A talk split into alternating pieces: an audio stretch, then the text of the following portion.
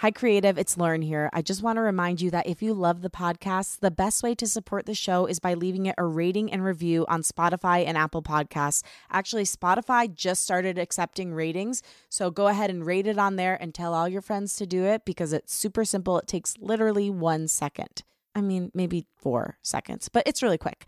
And uh, another great way to support the show is by sharing it with a friend or posting about it on social media. If you do post it on social media, tag me at Lauren LaGrasso and at Unleash Your Inner Creative, and I will repost to share my gratitude. And remember to tag the guests too so they can also share. Okay, now let's get to the show.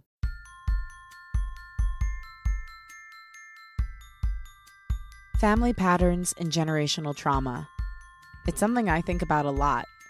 Do you ever? Do you ever wonder how much of your life and your issues are actually based on your own choices and what you've been through versus how much you're just playing out patterns that you witnessed and or ingested from generations past and present? Through epigenetics, they found that trauma can be passed through our DNA for up to 16 generations. It's pretty mind-blowing. And that's why I'm excited that today's guest is a family patterns expert who will teach you how to free yourself from ancestral trauma and patterns so that you can be your full, truest self and unleash. Welcome to Unleash Your Inner Creative with Lauren LaGrasso. I'm Lauren LaGrasso. I'm an award winning podcast host and producer, singer songwriter, and multi passionate creative. And this show is meant to give you tools to claim your right to creativity, take fear out of the driver's seat, and love, trust, and know yourself enough to pursue whatever it is that's on your heart. Today's guest is Judy Wilkins Smith.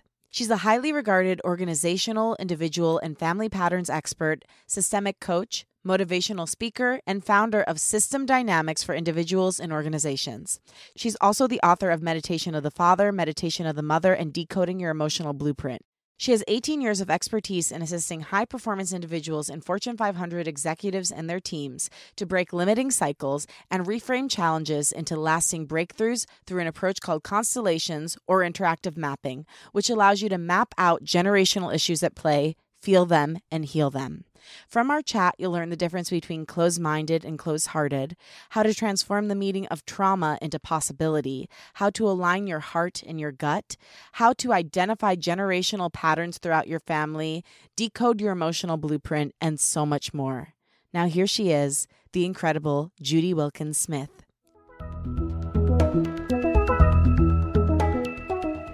Thank you so much for being on the show. I am so excited. This is like my exact jam. So, what you do is everything to me. Thank you for being here. And thank you for having me. I am so pleased to be here. It is my honor. So, okay, your creativity story is pretty interesting. I heard you say in another interview it was either you write books or you're going to go crazy. And you thought that writing books was a better method, which I agree with. So, can you take me through what brought you to that place and how creativity helped save you and eventually bring you to the work you're doing today? Absolutely. So, what happened was my father was killed. And um, that's when I went to it's either write books or go crazy.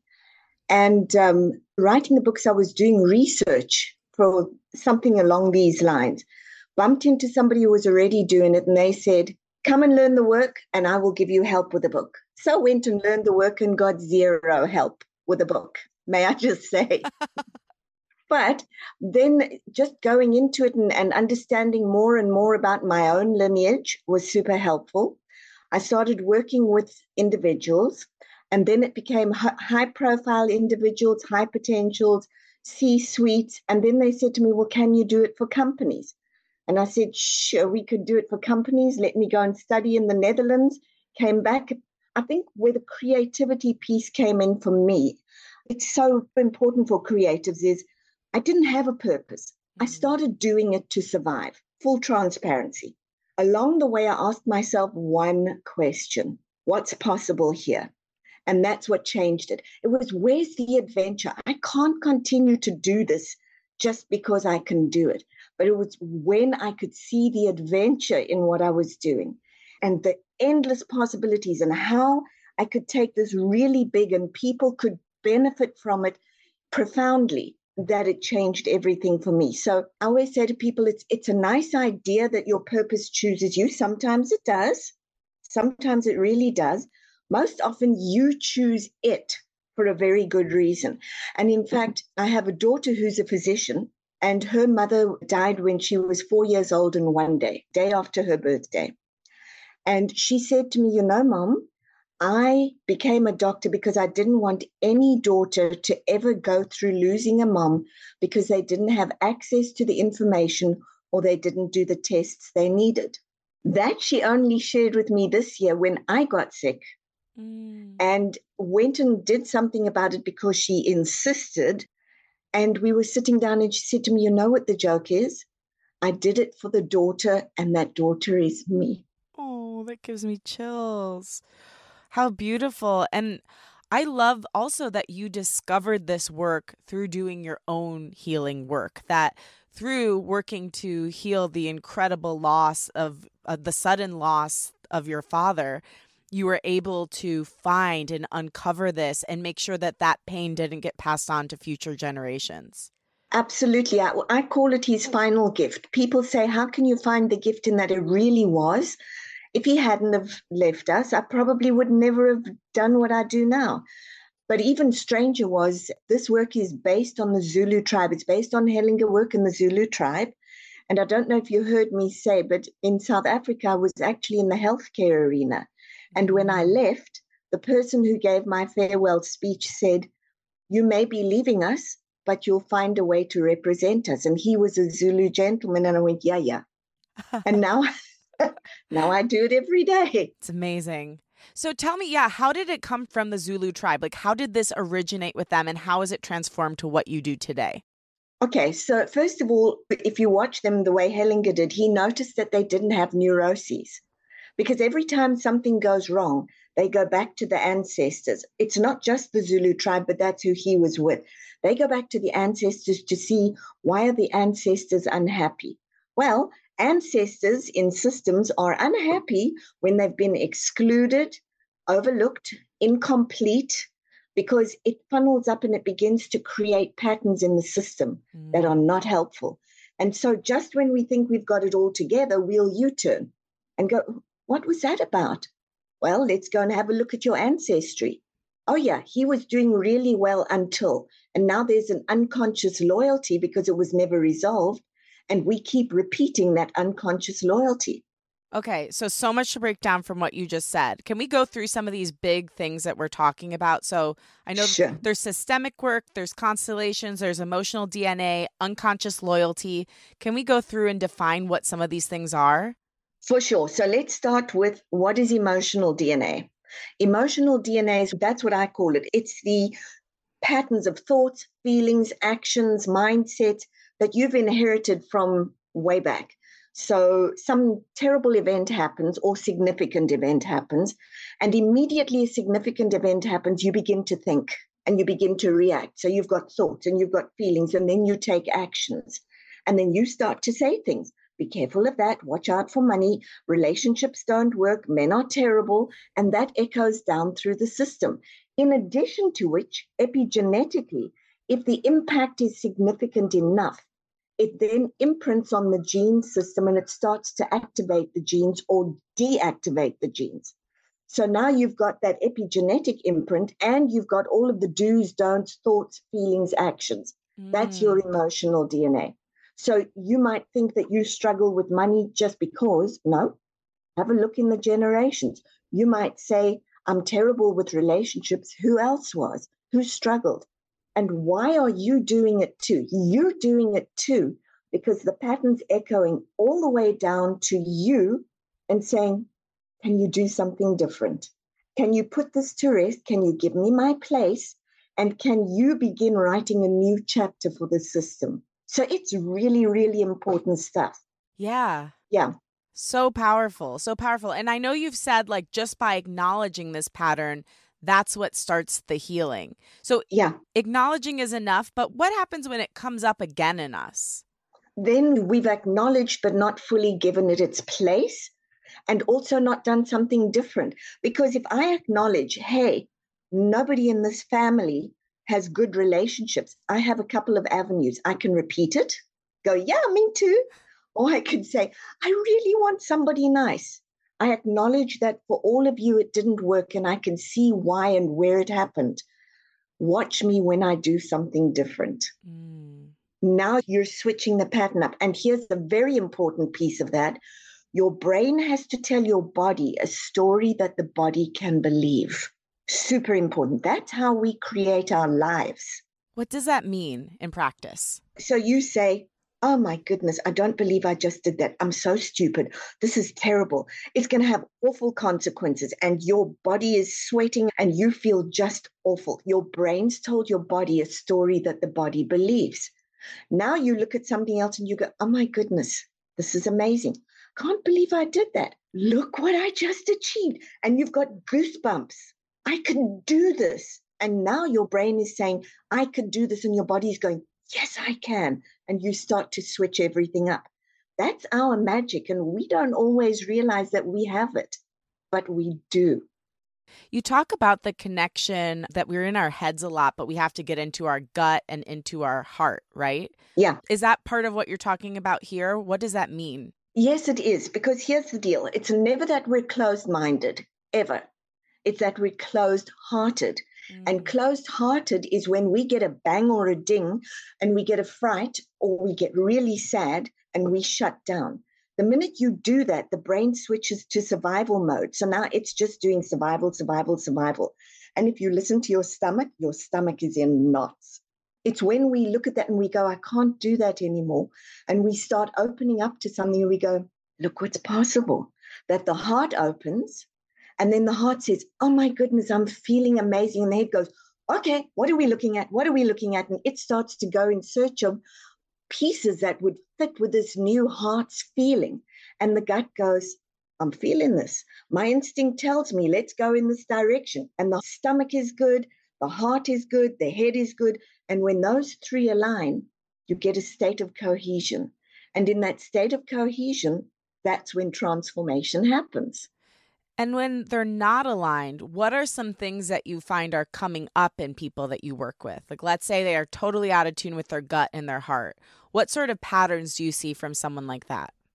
I'm fine. We can do this. Totally got this. Never mind my stomach that's got me going to the doctor every two minutes. So that's one of the patterns. It's literally what can you not stomach? I can do this. I don't need to feel feelings feelings are awful. Okay, let's try that because guess what? Until you can feel, your brain can't imagine. Now, then I ask people, do you watch horror movies? No, of course not. But you tell yourself horror stories about yourself all day long and you believe them. We're very, very good at creating our reality and then wondering why it's smacking us so hard. Mm, put it on a t shirt. I love that. so, okay, this is brilliant. I want to also define constellations. What are the constellations? Okay, so I'm going to go two ways. First, systemic work, because okay. they fold in together. Perfect. So, systemic work is the study of you in a system. You didn't happen in a vacuum. It's why I love ancestry and genealogy. This is genealogy 2.0. You know where you belong. This shows you why that matters. So it's the study of you in a system. How did you come to be you? Why are you scared when the lights go out? What do you do with money when it's the study of you, where it came from, who was the originator, how it's impacting you, and most importantly, what's trying to shift and grow into something else. So that's systemic work. Constellations, the breakthrough piece where people come in to a live event Sometimes I'll do it via Zoom as well. You can do that, but live event is really super helpful. So somebody will come in, sit down next to me, and we look at the issue, and I take a history, and we identify the components of that issue. Say it's mom, dad, sister, brother, you. Mm-hmm. And then I say to them, okay, pick someone from the audience to represent your mom, your dad, your sister, your brother, yourself. Now give me a picture of what that looks like when we look at this issue. Mom's way over there, dad's right next to you, brother's next to you, sister's off in the distance. And I begin to ask questions about that. And I listen very, very carefully to the language because we all speak multi generational language. You say things that are idiosyncratic to you. And so I listen for those. See, I'm stupid. I knew I could never do this. I knew it. I mean, look at my mother. She doesn't even look at me. Why doesn't your mother look at you? Let's have a look. What happened to mom? Well, she lost a child after me or a child before me. Her mother never looked at her. Okay, so we have a pattern. Yeah, well, grandmother always used to say her mother never looked at her. Okay. Well, she couldn't look at them because great grandfather dropped dead and she had to put food on the table. There wasn't time. So, do you see it's not about you? Oh, so now you can see they're beginning to change. But here's the piece in a constellation, they're seeing it, hearing it, touching it, walking through it. So, it's an embodied experience that they're having. And that then hits head, heart, gut, and it starts to shift them. And within a matter of about an hour to an hour and a half, you'll suddenly see the language shifting, you'll see the thoughts shifting, you'll see the body moving differently, and they'll go, I'm not feeling the same way. It's not my fault. I can do this differently. And they're starting to process. So, what they're now doing is they're rewiring the brain. The heart is open and the gut's going, Oh my goodness, this feels very different. And you have that big aha shift boom moment. So just acknowledging that this pattern happened and had nothing to do with them and seeing and it seems like through this you'd also build compassion for those people who have been the villains maybe in your mind. Yes, yes. Often what we see is they switch from my father the villain to oh my goodness, he went through all that and he still was a dad. Mm. He's amazing how that happened. So it really does give us a very different perspective. And sometimes it does have to do with us. Maybe we're the originator, in which case, what do you want to do with that? Do you want to see only this side? Or do you want to look at the other side? Because in every single train wreck that hits you, there is always the potential for the other. There is always something good. The universe is elegant. It always gives you both you make the choice. Oh, gosh. Judy, these one liners. I'm the universe is elegant. Let's go out to dinner with it. I'm ready. I'll bring out the good china. Absolutely. Okay, so I love all this. Now, you spoke about unconscious loyalties, which I know is also connected to this piece. Can you really touch on what that is and how we might be holding those in ourselves? Yes. So you're going along, you're really doing well, but there's this one area where you cannot excel. It doesn't matter what you do. Let's say it's the money. You're doing really well, but the money doesn't match how well you're doing. And my question to you will be so, to whom are you loyal in the ways that you cannot allow that money in or go for that big piece? Well, dad didn't do it. Yeah, so dad couldn't, I shouldn't, because we are so clear as children about belonging to our group that we will sabotage ourselves in order to stay belonging. So, to whom are you loyal in the ways that you cannot succeed? That's your unconscious loyalty. Well, I can't be happy. My mom was always so sad. Terrible things happened to her. So, the inner sentence is, My dear mom, so you don't suffer alone, I'll do it too. And do we want to do that? There's a very different sentence. My dear mom, I see that you suffered and I respect what you went through. Because of you, I'm determined to do well. Watch me. Very different. Ooh, that really hits my heart. How, when we do that, when we decide to break the pattern, when we decide to break the loyalty, and form a loyalty to being the biggest version of ourselves instead. How does that heal up and down the bloodline? Okay, so of course, down is easier because you know that when you begin to change, your kids, anyone who comes after you is looking at you going, Well, if she can do it, I have permission. Mom's fun. I can be fun too. Mom's happy. Me too. My community is is looking at me. I'm happy. My community can be happy. But here's the other one. When you have a father or a mother who are really, really difficult, and I had this a lot, they're really difficult. They don't react much. They're very cut off because their mothers and fathers didn't love them. And so you also distance yourself. I often said to them, imagine getting up in the morning and realizing that over there, there was no energy for you, and over here, there is no energy for you. Where is your purpose? But when you look at them and you go, you know what? Because of you, me, they get to know they matter and they did something right, and its name was you. Mm. I relate to this work so much because do you know what human design is at all? Have you heard of it? I've heard of it. Okay. I've heard of it. So it's kind of like it's newer, but it's a mixture of astrology, Kabbalah, like acupuncture points. That's really interesting. But it takes your birth time and place and puts it into this thing and creates a chart for you. And there's something in it called the incarnation cross. And my incarnation cross, like the reason that this system says I was created, was to be intuitive about the past I'm here to provide guidance by reconciling the past and assimilating history to draw out the nugget of advice for what has already occurred and bring it into the future. yes. yes. Yes. Okay. Yes, absolutely. So you're going to the wisdom of the past, which is the collective unconscious, as you are bringing it into the now. And by the way, you're adding to the collective unconscious. So at all times, you're adding to that. And the question is, what are you adding to that? Because once you know about this, like you know about human design or you know about this work, you can't walk back through that door. Sorry.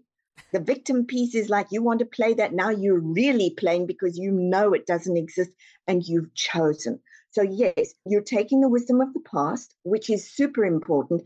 That's the pattern trying to rest mm-hmm. and become the wisdom of the past in order to create the platform for what's trying to emerge through you in order to inform the future. So you're pretty much playing with the collective unconscious and the quantum field in order to create what must come. And when you do it consciously, it's potent. Is it ever? Because when I started learning about this, I wasn't aware of your work at the time, but I was hearing about ancestral trauma and I was realizing the patterns that had played out in my own life. My grandma was abused by her mom and then I kept getting into these weird situations with abusive women. My mom was great and very loving, but I had an abusive choir director and an abusive friend. And then I was in an abusive workplace. And it was when I started learning about this work that I was like, wait a second. This isn't random. This is playing out in me. My grandma may have broken the pattern of abuse by not abusing her kids, but right. that pattern is still playing out in me somehow with these people. And yeah, Tell and me more. can I yeah. So it's not just about you. If in systems, if the abuse is excluded, it's going to keep showing up. And if the abuser is excluded, they will keep showing up. Ooh, okay. So tell me more because something else that has been a thing in my family that I'm the one that talks about is that this happened. Nobody would talk publicly about the fact that this even happened to my grandma, even though when she was dying, she was crying, saying, My mother never loved me. Like this was a big secret in our family. And I feel like because of that family secret, because we wouldn't talk about the mental illness that my great grandmother had, it's been playing out in all of us. And I'm the first person to go public and talk about it. Yes. Chris Rock said, secrets rot the soul. Yes, they do. The, yes. the entire soul. So your great grandma is the one who had a mental illness. We don't talk, you know, Encanto, we don't talk about Bruno. Yeah. That's exactly. That's yeah, that's great grandma. Now, then you've got the abusive situation that comes in. So you've got the victim and the perpetrator. And what we know is that if you exclude either, they keep showing up because both belong in the system. In your case, your piece is actually to give the abuser their place, mm-hmm. just to mm-hmm. say, you are here and you know what? You've inspired me in my own way to do something different. There is a place for you. We cannot exclude. This is where we struggle in the world. Mm-hmm. We want to keep rotating. So instead of actually giving each its place and the abuser and the abused get to do something with it, we want to keep swapping places. Because if we don't acknowledge what happened and we don't say to them, I see that you hurt me, this stays with you, but I can learn, we become the next abuser. So mm. the victim and the perpetrator keep swapping. If we both see it, if I see it and you see it, and we've got the victim and the perpetrator, and we look at each other and say, How do we do this differently? We can move forward. Instead, at the moment, we see four generations ago, there was great abuse and there were great abusers. Now we're asking this generation, this generation is saying, You owe me. And we can't do that. Yeah. We've got to look at each other and say, How do we do it differently? Right. And I don't know if this is part of your work too, but I've learned to build a great amount of compassion for my great grandmother, even though obviously she did a horrific thing over and over again to my grandmother. What was she going through on the inside? Bingo. What happened to her that the sight of my grandma made her so upset that she would chase her around the house with a butcher knife? Like, what happened to her? That's important because what you're describing now is who was she chasing? It wasn't your grandmother your grandmother represented someone, mm-hmm. and we don't know who that is because it kept setting her off. So, who was that? So now you look at something else. We need great grandmother included. We also need space for the other missing one, mm-hmm. whoever that was who triggered it. Because once all of those are given their space and grandmother's given her space, then the system can start to settle. Everybody has been seen. It's a little bit like Bibi Schreuder from the Hellinger Institute of the Netherlands. She says when you tear a page out of a book, it's no longer complete. It doesn't matter whether you like that page or not, it belongs in that book. So powerful. I know you've talked about your daughter is adopted, so like there are certain things you just don't know because you don't completely know your family of origin. Right. Or for in me in this example, like I can never fully know what happened to my great grandmother that put that pain in her that made her act that way. What do you do with that and how do you hold space for the question marks? Okay, so with your grandmother, even though your grandmother is passed, it's to look at it and say, you represented someone or something. This wasn't about you. Each one has their place. The one who caused it, great grandmother, you. Here's mom's place. Here's my place look at me because I'm looking at the patterns to see how I can take those and turn it into something that's helpful. Mm. I have a mom who sees me. For the first time in four generations, my mom sees me, and a daughter is not frightened to be seen by her mother. And how incredible is that? You and your mom have done it together. Yeah. And like how much gratitude you can have. For me, like my grandma was still really harsh, but kind yeah. and loving but mm-hmm. she was harsh and that was hard on me. But I wish I could go back and I do thank her now, you know, spirit mm-hmm. wise, that she broke that pattern and found a way to create a family of love and a foundation of love, even though she did not have that to stand on. Absolutely. And your great grandmother, whatever happened to her, thank you, great grandmother. You started bringing things to our attention. Look what I'm doing with those patterns now. And by the way, I know you said you had looked at ancestral trauma. Slight click. You've been looking at ancestral possibility. Mm. We keep labeling it trauma, and that's not to say it didn't hurt, but there's also incredible possibility. And look what you've done with it. You went to the possibility. Yeah, I love that seeing the other side and how it's helped the family grow. Now, I do have a question because there's got to be families out there like me where these things are kept secret. And when you bring it up, people feel ashamed of it. How do you deal with the repercussions from other people on doing this kind of work, or of other people, I should say? Yeah, if you're doing your work, the first thing I tell people when they come to a live event with me is when you go home and things have changed for you, please don't verbally vomit all over your family. They're going to resist you. Don't do it. Just keep doing what you're doing. And that time and again, they will say to me, My family's going to excommunicate me.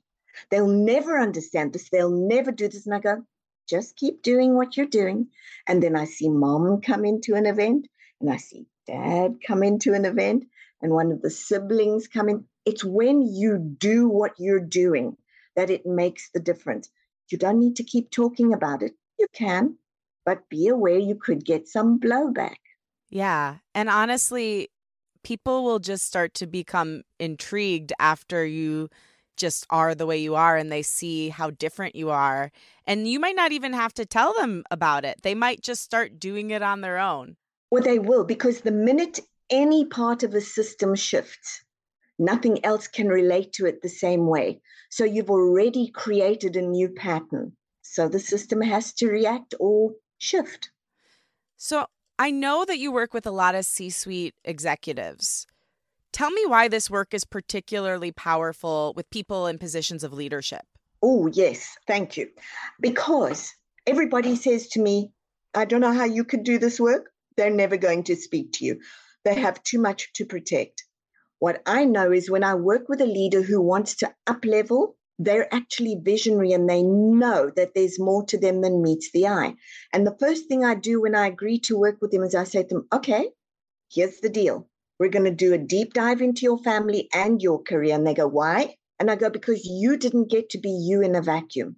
Who you are as a leader is either in collusion with or reaction to the system that you came from. Let's go and look. And then they go, well, I've got these really unpleasant things in my family. No, you look at them as unpleasant. Let's see where the gift is because there is a gift. So let's go looking for the gift. And it's when they start to see how the system has been supporting them all the way along that they begin to read things differently. So I'll tell you, I had a gentleman who came in and he said, You know, I have two sons. They're getting older and they want advice from me. And I don't know what to tell them. This guy's a billionaire. yeah. And I looked at him, I said, okay. He says, well, you know, what do I tell them? My son, my eldest son, doesn't know how he even belongs in the family. And my second son's a dreamer. And I said to him, so tell me more. So he talks about and he says, you know, our family's fortune shifted when my eldest son was born. The day he was born, I held him in my arms and I said, Today's the day I changed this family's fortune. And I made one call and it changed everything. And I said, have you told him that he's responsible for the family fortune? Oh, no. So he said, Hmm, but dreamers. Said, My son is a dreamer. I was a dreamer, and I collected all of these particular cards from a particular soccer uh, group until somebody came in, tore them off the, the wall, and beat me up. And I never looked at it again. And he went, Oh my goodness, it was my birthday two weeks ago, and he just gave me all of those in this beautiful. And I said to him, hmm, so dreamers can do good things. He said, yeah, he's my second son. I'm a second son. My father was a second son. And my father didn't get a chance. I said, but you did and your son does. Yeah. So dreamers are good things. So he said, yeah, okay. We're talking and we're talking. He says, you know, I hate shoes. So I said to him, you hate shoes? No, you don't. Yeah, I do. I said to him, you really don't? And he said, I hate shoes.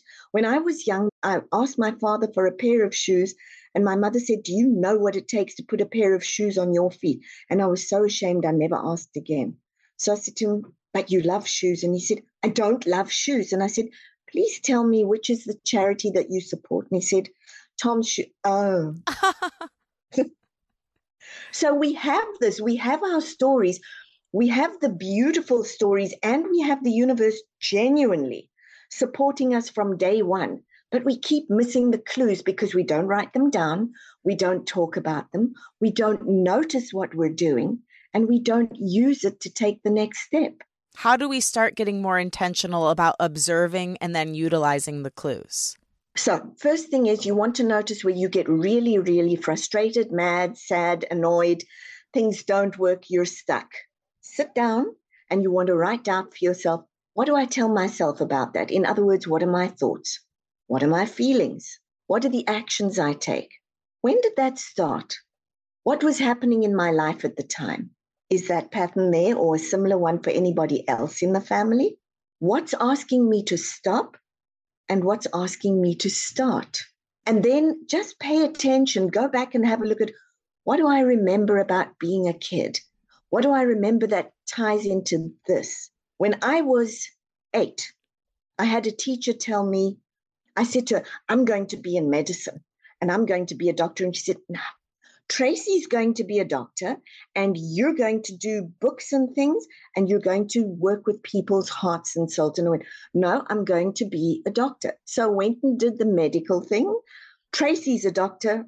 I do this. Huh. It was all sitting there. It's all been there. People who said to me, You'll never write books, you're useless. Well, I love that because when somebody tells us that, be aware that you're always casting spells, by the way. Your words mean something, they can have big influence on others. When somebody says to me, You can't, my first reaction is, Oh, really? Watch me. So they've equipped me to go in the other direction. so often as teachers, as parents, as friends, we say to somebody, don't do that. That's dumb. You'll never get anywhere. And we go, okay, I guess I'll never get anywhere. Or we go, watch me.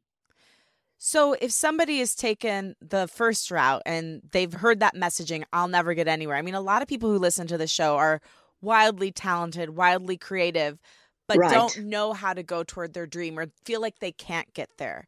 If someone's stuck in that pattern, is loyal to that pattern, how can they start to break that one? Great. So, oh, you're a creative? You're a, what are you going to do with that? Because you know in the real world, that is not going to pay the bills. Okay, Walt Disney doesn't agree with you. Picasso doesn't agree with you. The big thing is we've got to learn to listen to hear first. And here is the heart. Here is the heart. If you've had that message all your life, you could be as talented as all get out. If you're listening to that and that's what has your attention, you will very sadly and beautifully agree. And then you won't get as far as you could. So, to those creatives, it's to say, who told you you couldn't? Was that the truth for them? Because it's not yours. What is your truth? What do you have to offer? Don't do it like anybody else. That's one of the other big pieces. Your voice and your chapter is the chapter that only you can write. It doesn't matter if there are 40 others doing X and you're the 41st. Your voice is different and people are looking for it. And it has a message.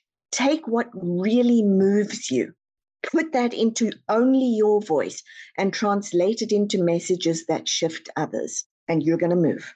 So let's say somebody does that, they figure out where the messaging came from, that it's not theirs, but they're still in that pattern of being loyal to the system. Yes. yes. Okay. Do you just do it every day? Two things head, heart, and gut, right? So you can do it every day and you can keep saying, I've got this, I've got this, I've got this. The heart's nowhere in sight and the gut's not anywhere. You've got to tell yourself a story that you really, really believe. And it's got to be so exciting that it pulls you past all of the old excuses into where you're going. That's why you ask, what's possible here. And you keep building the weight there. The idea of being able to teach in the heart of magic that is near and dear to my heart was so strong that I couldn't resist it. And I kept going. And then I did it a second time and didn't drop dead the second time either. and then it started to grow. It's having the courage to believe in you, not all the stories. So you've got to understand what the stories are. And then you've got to create the story that is so big that it pulls you way past those. Mm. Yeah, that's so beautiful because a big thing also that I love your whole approach. First of all, I just want to tell you because I take a holistic approach to creativity. I can't really teach someone to fully unleash creatively if they don't know, love, and trust themselves. And if they don't know how to deal with fear, because I think that, you know, those knowing yourself, loving yourself, and trusting yourself, and having some sort of a relationship with fear where when it comes up, you know how to take it out of the driver's seat. So, love your approach. What would you say to like the general fear? Like, if someone's feeling fearful or anxious about almost everything in their life, how do they start to pull themselves out of that? Okay, so if you have a general fear, I would again, I'd go and ask, describe it to me. Tell me what it says to you. It talks very, very nicely, by the way, especially, and here's another easy thing for your people to do. Take a piece of paper, write the word fear, put it at the other end of the room, back up, and start walking towards it and listen to what it's telling you. Mm. I can't do this. Who do I think I am? They're going to find out I'm an imposter. And by the way, there's no such thing as an imposter, which I'll get to. Somebody's going to tell me I'm stupid. It never works in our family you're going to hear all of those sentences. Now you look at it and go, okay, where did you come from? What was happening in my life at the time that you first popped up? Who else in the family had that? Okay, so now I know where it comes from. Okay, fear, I see you. You're probably multi generational. You're sure as heck in my life. You and I need to go and make friends with something else. So, fear is a part of my life, but what else can we co opt here? Can we be bilingual? There may be fear, but can we go make friends with excitement too? I still get fear where I think, Oh, are you kidding me? I thought you'd gone. Nope, here I am. Remember me? and I've got to go, okay, where do you come from? When did you first surface? Who do you belong to? Maybe you don't belong to me. If so, we're about to return to sender. Yeah. and thank you very much, Fear, because you know what? You keep me really on my toes. I don't get complacent. Because of you, I don't get complacent. And often when you can acknowledge it that way, it goes, okay, as long as you can see me, I'm good. I don't need to mess with you. Well, yeah, I think that that's the interesting part about all of this work, right? Is these negative patterns in our life only have control when we're trying to pretend like they're not there. Absolutely. And when we're so invested in them because they haven't been completed. Those are the two times. If we pretend they're not there or if they're incomplete. If there is a really big fear, it may be a big fear that comes from generations ago and it's saying to you, See me, please. I'll give you a different example. So, not fear, but feelings. I had somebody who came in and said to me, I have no emotion. Okay, no emotion. I do not cry. Well, about an hour in, she's sobbing and she says, What's happening? And she can't stop. And I said to her, Let's have a look.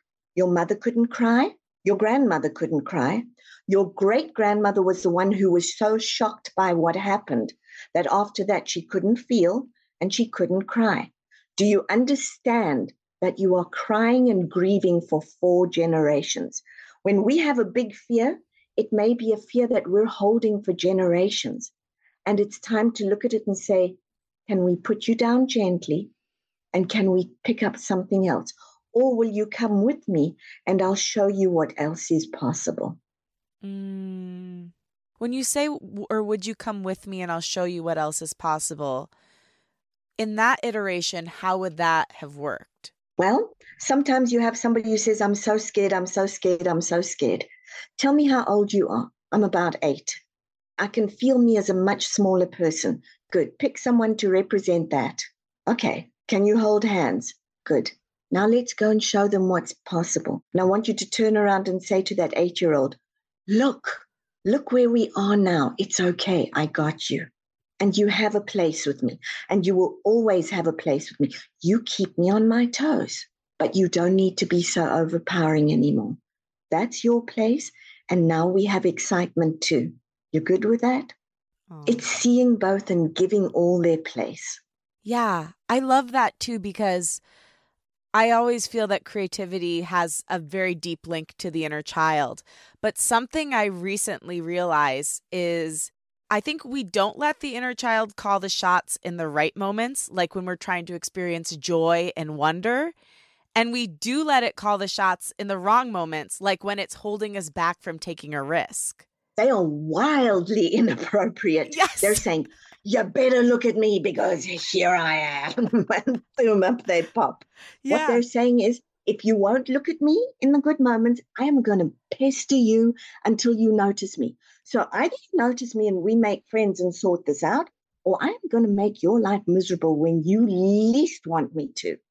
Right. And that's when we have to step up and be the adult, like you shared in that constellation example. Exactly. Hey, I hear you and I see you. I hear that you don't feel seen. What are you trying to tell me? I'm going to stop and I'm going to listen. What is it that I need to hear that I'm missing? Often it's, please see me. Mm. Please give me a place. Your great grandmother, something terrible happened to me. I don't know what to do with this. I'm going to chase it to death. Yeah. And poor grandmother's running round and round the kitchen or wherever we're going oh my goodness, it's not about grandmother, but it's something. When we can look at that, that happened. Grandmother's got her place, great grandmother's got her place, it has its place, and the system can breathe. So, when you brought that example up, that struck something in my mind that I've heard you say. Your nervous system is not just your nervous system. Yes, it is the entire family's nervous system the entire families. When your nervous system is so jangled that you can't process, your chances are very high you're tapping into the generations before, and their nervous systems are alive. And you've got that coming down the pipeline.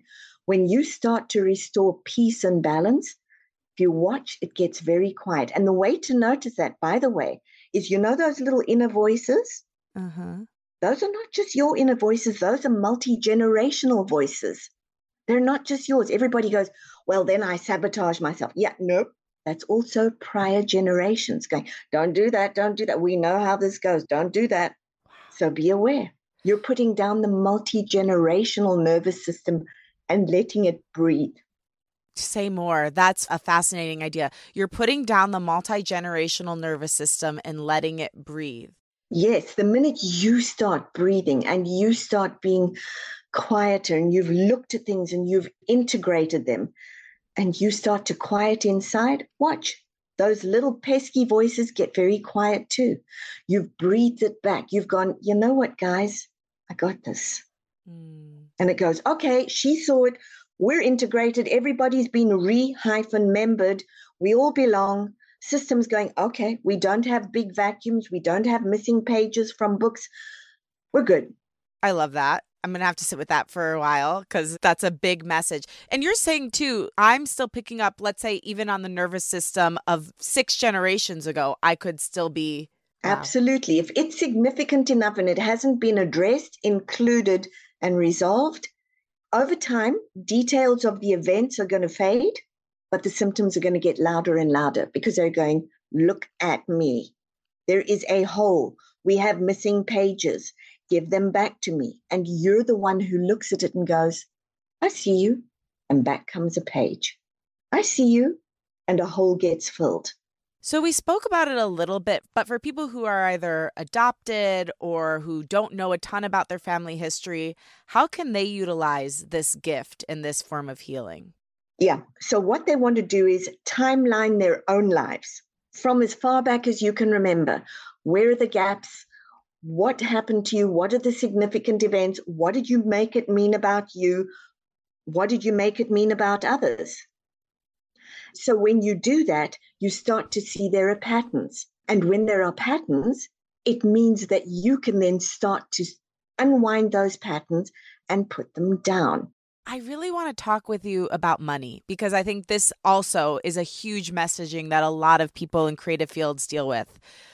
Oh, you know, I'll never make money from that. I have to work this other job. Oh, like if I make money from my art, that's dirty. How do we rewire that messaging in our brain? It's that same process of what do I think about money? This is the thought that comes up. What do I feel about that? Useless and hopeless. What am I doing with that? What is the action? Well, I just withdraw. Now we look at it and go, you know what? I don't want to feel so scared around money anymore. Money, can I learn to be a better friend with you? I know that I never have it because I'm always giving it out. What if I just keep a little bit back because now I'm changing the pattern. And what if I start building a small nest egg? Ooh, that's an intriguing thought. Hey, money, guess what? I'm not stupid with money. You are a friend. You're not something to be scared of. Let's be friends. I'm going to learn more about you.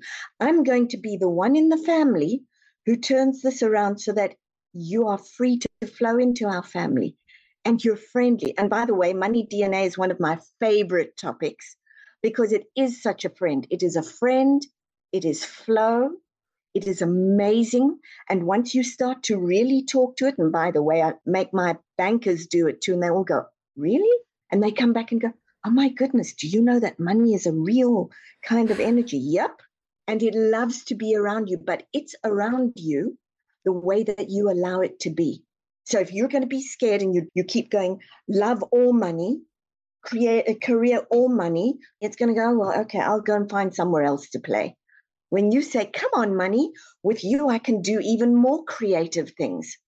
With you, I can have an amazing career. It goes, what are we doing? Let's play. And in it comes. Wow. And I heard you talk about how, you know, like say money is this beautiful thing that can help you live a beautiful life. And really what you're just saying is like developing the relationship with it. And then I'm sure that paired with figuring out the family messaging and the loyalty you have around any sort of weird. Absolutely. Yeah. Absolutely. Yeah. You want to look at the family loyalties because those family loyalties, what was once a solution becomes a problem. And if what was once a solution has become a problem, it's saying to you, and you know what? this language and these actions and these thoughts are not working for me. It's asking you, hey, Lauren, what different feelings can we have here? What are the new thoughts? What are the new actions we're taking? Are we actually going to be friends with money? Ooh, this is intriguing. And so you start to then open the heart. The brain goes, let's see what we can do. And it gets really, this is where, by the way, for your creatives, the minute the heart opens, that frontal cortex switches on and it goes searching for all the exciting bits and pieces. So it switches on, and then the gut goes, Yeah, my instinct is, let's do this. And it starts to play. Money is no different. You have a really interesting take on surrender. I heard you talk about it on Maria Menounos' show. You talked about surrender and what it actually has to do with making your dreams come true. Can you talk a little bit about surrender and what it means to you?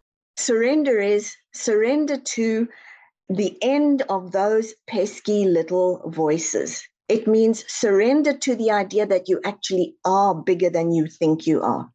It means surrender to the fact that the poor universe is trying hard to get you to step up and be big so that it can use you really well. So, surrender in this case means let go of the resistance, start embracing the bigness, and really step into your possibility.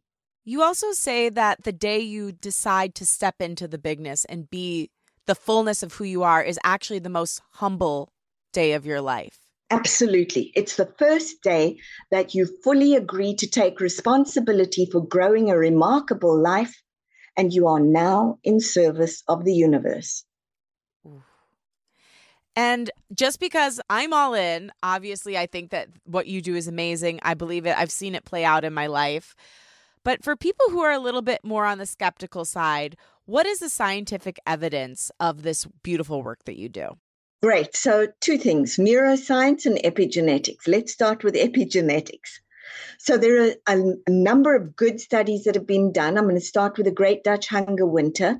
That was where an entire city in the Netherlands was surrounded by the Nazis, and they water in their food was cut off. Mm. And so, for three months, they had to make do with what they had. When they studied this group of mothers who'd been pregnant with the children, they discovered that the mothers had eating situations, but the children had eating disorders, and the children's children, and the children's children's children. So there were four generations of that. Then we have the Holocaust, where you see a whole number of sufferings and patterns that are transferred down as a result of this imprint. And most recently, 9 11. They studied the markers on mothers who'd been carrying babies at the time that 9 11 happened and they had elevated PTSD markers, so did their children. So we now know that this has been passed down. There are many studies. And then with neuroscience, of course, originally we thought that by the time you got to X number of years, you were done. The brain stayed the way it stayed. And then along came scientists and said, no, it really isn't. It's neuroplastic. So we now also know that you're not doomed to what you come from one thought, one feeling, one action, and you begin to switch everything up. Now you're firing new neurons, you're wiring new systems, you're laying down new neural pathways. And so we see that somebody who comes from something horrific turns around and goes, Look at this beautiful piece here. What they're doing is making a conscious choice and switching it. So, yeah, the science behind it is nicely solid. And in my book, there's an entire chapter devoted to that because I know that for me, I came from a scientific background and I didn't just want woo woo with none of the stuff, you know, I need to know things. And so there is a chapter devoted to exactly that so that people can dive in and go, here's where it comes from. This is solid. Right. And something else that you briefly touched on just now that I think is important to, first of all, let's call out your book, Decoding Your Emotional Blueprint. It's incredible. Everybody should pick up a copy because really, if you want to start doing this work, you give a great guide for how you can start engaging with this, using it in your life, and starting to heal some of these patterns. But something you also talk about in your book and just in your work in general is how physical things play out that are actually attached to something generational or emotional. One, the eating disorder, but what, what other sort of like physical things can you maybe see play out that are generational? Alcoholism, obesity, diabetes, gosh, so many eating disorders, There are a number of them. We carry those as well in our bodies very faithfully. And in fact, one of the lovely ones, and I say lovely, it's probably not lovely for whoever has it, but some people who don't understand why they keep putting on weight, sometimes they're including the missing ones. Oh. Or you have people whose food patterns have crossed. So, what happens is you should get an endless supply of emotional DNA or food and a finite supply of physical food. But what happens is if we can't get the endless supply that we need of emotional food, the brain can switch. And now it mistakes the physical food for the emotional food. When you say you're eating for the ones that aren't there or were lost, sometimes we expand our body mass to include the ones who were excluded or lost. The body knows and the soul knows what we don't always look at. Wow, beautiful. There's just so much. Yeah, so definitely get the book so you can delve in on all that cuz there's we're just scraping the surface. I mean, there's so much meat here. So, Judy, final question for you. If you and the version of yourself who had just lost her dad and was searching for meaning and felt like if I don't write, I don't know what's going to happen. If you and that Judy were standing in the same room and you were looking at each other, what do you think she would say to you now and why? She would say to me, I'm afraid I don't know if we'll make it. Oh my goodness, if I look at you now, I can't believe it. What would I say to that younger version, I wish I'd known to say to you, it's going to be okay. It's okay to relax. Universe is alive and well and it's got your back. And it's a good life. It's a good life. Yeah. Judy, thank you for giving us so many tools to live fully and to really embrace our bigness today. So grateful for you and what you do in the world and who you are, most importantly. Thank you. And thank you for the loveliest conversation and for being in a tornado with me. I know. And J- Judy is like the true trooper of Unleash Your Inner Creative. She went through a tornado, went into her closet, we paused, and then she came back. So you are definitely world's most resilient guest and expert. Thank you. Yeah, it was like, okay, so let's get back into this. I think this is one thing, just by the way, for you and for anybody Please. creative out there. When you get a big bump, I mean, this wasn't a big bump, this was a nothing, but when you get a bump, just have a look at what it's really trying to bring to you. I had bumps, so many of them that I thought, how am I going to get back? To the extent that a tornado happens and 20 minutes later, you and I are talking again. Yeah, it's so true because that's something I've really realized in my own life is like, there were times when I thought I failed, but I actually didn't fail. I was just so adverse to feeling disappointment that I rebranded it as a failure. Yeah. And so now I'm trying to build up my tolerance for saying, like, okay, I'm disappointed. How can I change that? But there's so much of your work that I need right now. And I know that the world, we're all shifting our consciousness right now to look at things from a more holistic point of view. So your work is of such vital importance. And I'm so happy that you took a chance on yourself and you continue to each day because you're changing the lives of millions of people by being who you are. And that's it, right? It's all about taking a chance on yourself. Ah, oh, Judy, I adore you. Thank you for everything. Thank you for having me. It's been a blast. Thank you for listening, and thanks to my guest, Judy Wilkins Smith. For more info on Judy, follow her at Judy Wilkins Smith and visit her website, judywilkins Smith, where you can find her books, blogs, research, upcoming events, and even sign up for coaching lessons. Thanks to Rachel Fulton for helping edit this week's episode of Unleash. Thank you to Liz Full for the show's theme music. And again, thank you. If you like what you heard today, please remember to rate, review, and follow the show on Apple Podcasts or wherever you get your podcasts. Share the show with a friend and post about it on social media. Tag me at Lauren LoGrasso and at Unleash Your Inner Creative, and I will repost to share my gratitude. Also, tag the guest at Judy Wilkins Smith so she can share as well. My wish for you this week is that you start to notice your family and ancestral patterns. Learn to recognize the trauma of the past, see how it might be playing out for you, feel it, heal it, and move forward creating a path that is truly your own, while at the same time holding gratitude for what you and your ancestors survived. I love you and I believe in you. Talk with you next week.